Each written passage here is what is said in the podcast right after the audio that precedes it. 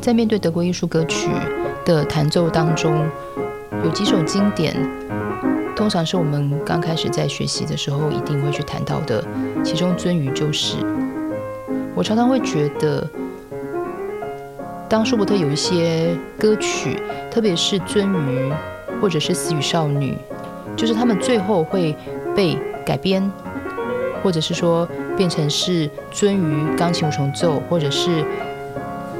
私欲少女》弦乐四重奏，或者是我们像《流浪幻想》，从《流浪者》然后到钢琴的《流浪幻想》作品失误，这是我们对于。歌曲当中的原型的认识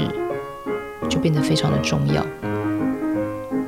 鳟鱼在弹奏上面，其实我们可以从音型当中就可以看到鳟鱼的样子。鳟鱼是细细长长的，它在移动的时候其实非常的瞬间。我们在它的前奏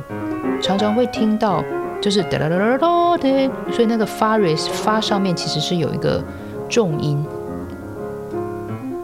其实很容易能够去呈现鳟鱼的样子，但是我这边想要小小提出我的关于在弹奏上面可能可以再更精准的，就是很多时候我觉得弹琴有时候在收句尾的时候较随手。我所谓通常会用“随手”这两个字来形容，是因为重音过后的那个音，其实大家我们其实都知道它应该是比较轻的。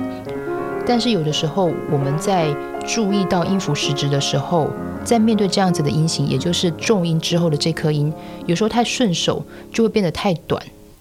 那刚好它在呃整个的前奏以及它在呃歌手进来之后，都是这样的音型，就是一个有着十六分休止符在前的六连音。然后之后接着两个的八分音符，哒哒哒哒哒，对。所以有时候我们在衔接上面，因为太顺手，所以有时候我有的时候会听到这样子的一个处理，哒哒哒哒哒哒哒哒哒。所以在这个重音之后，我有时候会觉得它太短。我们一方面又要追求呃音符时值，然后当然一方面又要追求就是中音完之后的一些非重音一个顺手，这时候指法就变得是非常的重要。那指法通常来说有几种。那我有时候当然在前奏的时候，我比较习惯的是用一二三一二，就是瑞发嗦嗦拉的时候，我是用一二三一二。然后之后发瑞当然就是很顺，就是用五四，因为它这样子完之后，它可以很顺手的在前面的五个小节很自然的去接到下一个音。那这样子的。一个指法，如果进到就是歌手进来之后，那我们的音型会从瑞发嗦嗦拉发瑞变成是拉发瑞拉发瑞拉，就它会变成是一个分解和弦的样子的时候，我通常会用的指法是一三一三二，这是前面六连音的这五颗音，然后瑞拉是五三。这时候五三完之后，常常都是我们有可能必须要小心的一个盲点，就是这个瑞拉完之后，又是接到一个小小的六连音当中的一个休止符，然后又是再重复一次拉发瑞拉发瑞拉。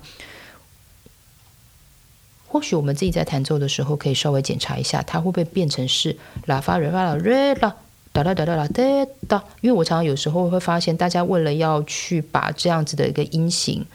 然后把它做完，所谓的音型就是把这个重音是高点的这整个音型做完之后，会不小心的把最后一个音弹得太短，所以因此它在整个衔接上面来说，会变成是说好像变得每个小节就变得是一个单元，它就没有办法随着歌手的一个旋律，然后成为一个长的乐句。所以这是我觉得可能第一个我们在注意的时候可以稍微。去听听看，是不是有可能会有时候会发生这样子的情形？那另外一个就是，通常以左手来讲，其实都是很简单的八分音符的分解。可是特别在第二段，所以第二段就是在音乐当中变成是 I Fisher Maiden Root 地方的时候，那个左手在舒伯特的呃记录当中，就他的在写谱上面，他其实有给了跳音。我会特别的去告诉我自己，这个部分一定要跟第一段的时候一定要是不同。所以如果说进到我们这个所谓的第二段音乐的话，我觉得或许呃钢琴可以试试看，完全右手就是用刚刚我述叙述的大概这样子的一个指法。然后让它尽量的靠近，让它圆滑性的东西能够不会因为什么要去做句尾，然后要去做呃休止符，而让它有一个太清楚的，好像有一个空隙，而让这样子的一个靠近的方式，如同一块布一样覆盖在键盘上面。这时候我们的左手在第二段很单纯的做出跳音的时候，就可以跟第一段，就是它可能没有跳音，我们可能有时候是。八分音符每一个去用踏板去帮忙的感觉，它就会有所区隔。常常很多时候，呃，舒伯特可能会有一些，可能我们称之为什么？有些时候是分节歌，有时候是叙事，或多或少，其实在细部，舒伯特其实都会在一些地方可能会做一些些一点这样子的一个改变。我觉得，当我们做了这样子的改变的时候，其实随着诗词的变化。会在音乐上面做一个更精致上面的一个支持。我是徐佳琪，这里是播客花生，下次见。播客花生是由两厅院赞助播出，NTC 是 To Go 特别企划。